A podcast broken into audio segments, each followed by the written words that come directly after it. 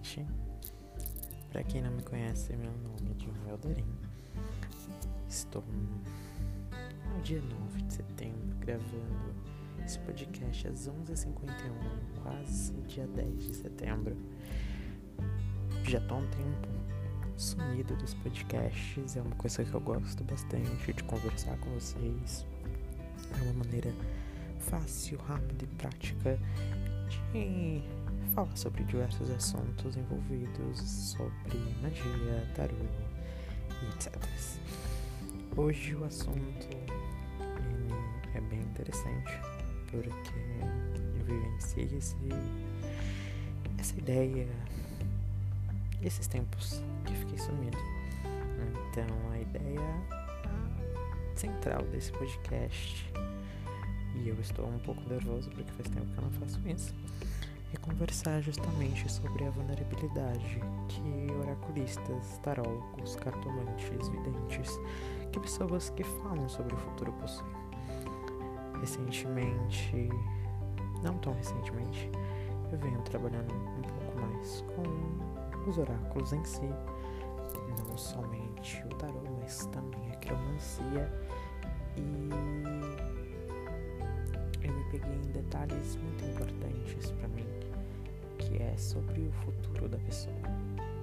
A gente precisa ter certa certeza quando se, se está falando sobre o futuro de uma pessoa, justamente porque você vai criar expectativas referentes àquilo que nós estamos falando.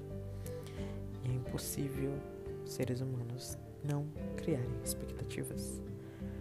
A gente fala que não devemos criar expectativas altas, devemos ver as coisas com realidade e tudo mais, ter o pé no chão.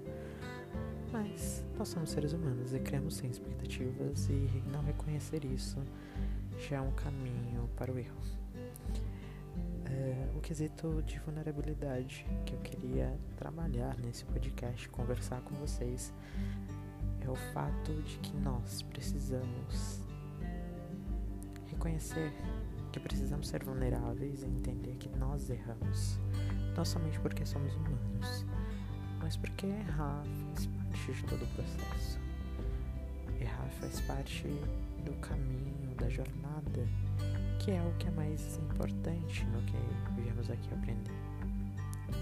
Pode ser algo mais empírico, mais filosófico, mais difícil de compreender no dia a dia, na vida no geral, mas é exatamente isso. Ah, a questão de ser vulnerável no mundo, é, mundo de tarólogos, de oraculistas, vamos utilizar essa palavra.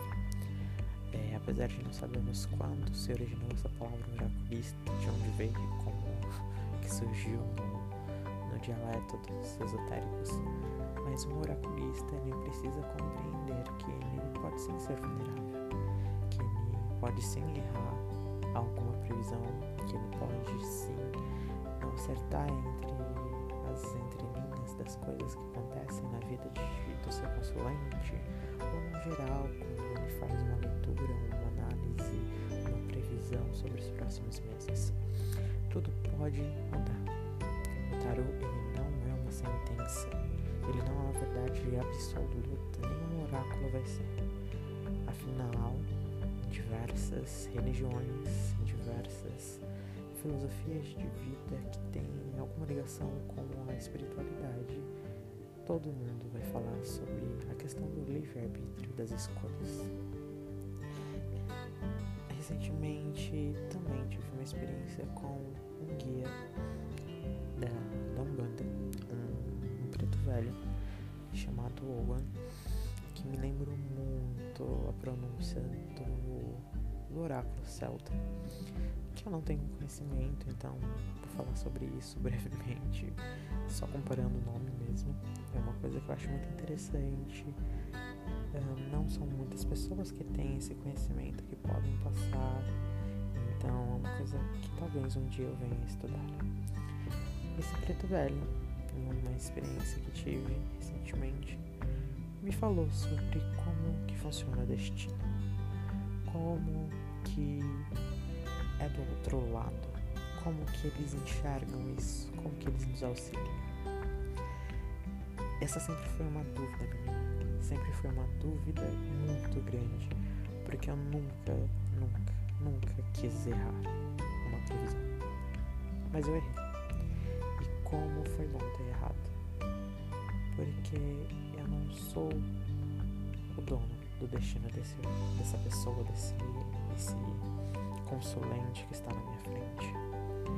Ele é o dono do seu próprio destino, da sua escolha. Não que eu tenha errado a previsão, aquilo poderia sim ter ocorrido, mas ele escolheu mudar. Ele escolheu mudar a vida, escolheu suas atitudes, escolheu pegar uma outra rota. E é isso que o preto velho me disse. As pessoas esquecem que o destino possui várias ruas. Ele usou a metáfora dizendo que o, o destino é um grande mapa. Um grande mapa que possui diversas possibilidades, diversas ruas, encruzilhadas, rotas, caminhos escondidos. E é exatamente isso. As pessoas podem estar vivenciando aqui e agora e a gente vai prever as coisas de acordo com o que ela está vivenciando. Mas se ela mudar de rua, se ela mudar as escolhas, se ela mudar o caminho que ela está seguindo, tudo muda. E não que a gente tenha errado as previsões. Mas ela simplesmente mudou a vida dela e tudo o resto mudou. Então, sejam tarô, um baralho cigano, runas, oráculo dos ossos, seja a própria quiromancia, que, ao meu ver, é um dos oráculos que falam mais sobre o nosso destino. Além de ser também uma ciência, obviamente. Em breve farei um podcast falando sobre quiromancia, não vem ao caso agora. Qualquer oráculo que seja, o ser humano cria muitos oráculos, e qualquer oráculo que seja, ele vai ver somente um terço de toda a história, de todas as possibilidades tudo pode mudar. Todo mundo possui conexão espiritual, querendo ou não. E quando eu falo que é querendo ou não, até um ateu possui espiritualidade, porque ele precisa acreditar em a sua vida, para fazer os seus sonhos se tornarem reais. Acreditar em algo já te liga no primeiro passo da espiritualidade. Isso, ao meu ver, não é uma sentença, não é uma verdade absoluta. Ok? Podem concordar, podem discordar, fiquem à vontade. Se vocês concordam, podem me mandar mensagem no direct no meu Instagram. Se discordam, pode me mandar também. Vamos discutir, vamos ampliar. Né? Faltam mesas redondas, faltam debates sobre diversos assuntos dentro da espiritualidade, do esoterismo, do dos oraculistas e tudo e afins, das filosofias ligadas à magia no geral. É, e ainda em relação ao destino, ele é um grande mapa, então a gente vai ver apenas um pouco e muitas dessas coisas ainda serão ocultas pra gente, porque não somos poderosos o bastante. Não estou duvidando de mim, nem duvidando de ninguém, da capacidade oracular de ninguém.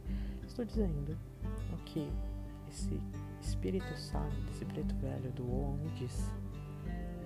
Muitas coisas vão acontecer, muitas coisas ainda vão se revelar, muitas coisas ainda estão sendo escritas, coisas podem mudar, muitas coisas vão ser bloqueadas do horizonte do oraculista. Por mais experiente que ele seja, por mais espiritualidade, espíritos e guias que estejam com ele. Nem sempre o que deve ser visto vai ser visto. Nem sempre o que nós queremos ver será, será visto. Nem sempre a gente vai ter autorização de meter os dedos e falar assim: não, sua vida é assim, assim, assim, assado. Nada muda, nada, nada é imutável. Tudo muda, tudo se transforma, tudo transmuta.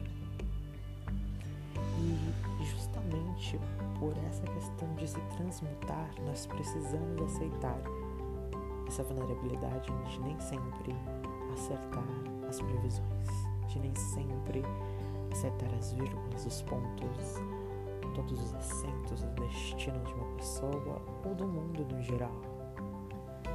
É normal errar. Aprender com esse erro é muito mais importante também. Porque afinal de todo esse processo, de todo esse desgaste de querer ser o melhor, de exigir mais de você, de não aceitar errar, você vai estar perdendo a essência de todo o processo espiritual, que é a própria jornada, que é o próprio caminho. Não vai ter um fim, não vai ter um ponto onde você vai chegar e falar assim: agora eu me sinto mais sábio, agora eu não preciso mais estudar, não preciso mais desvendar coisas. Tá bom onde eu cheguei. Se você pensa assim, amigo, reveja os seus conceitos. Mas se você não pensa assim, você está num caminho mais. não mais certo, só que mais emocionante. O espírito de uma pessoa que conhece que não tem um limite, ela vai se aventurar para o resto da vida. Sempre vai existir coisas novas a serem descobertas, sempre vai ter novos destinos, coisas a serem descobertas. Então, esse é um pouco do que eu queria conversar com vocês. De que ser vulnerável, aceitar que você também pode errar, é importante para você reconhecer que o importante disso tudo, isso já fica meio doido de entender, mas espero que seja claro. Já está muito tarde e estou com sono. É, mas o importante é a jornada. O resto sempre vai ser um, uma conquista mais. Sempre vai ser um bônus. Porque o que você deve aprender, o que você vai agregar valor na sua vida, sempre vai estar no caminho da sua trajetória. Entender o mais rápido possível dar mais criatividade, mais aberturas para diversas outras coisas. É mais fácil, vai ser menos dolorido.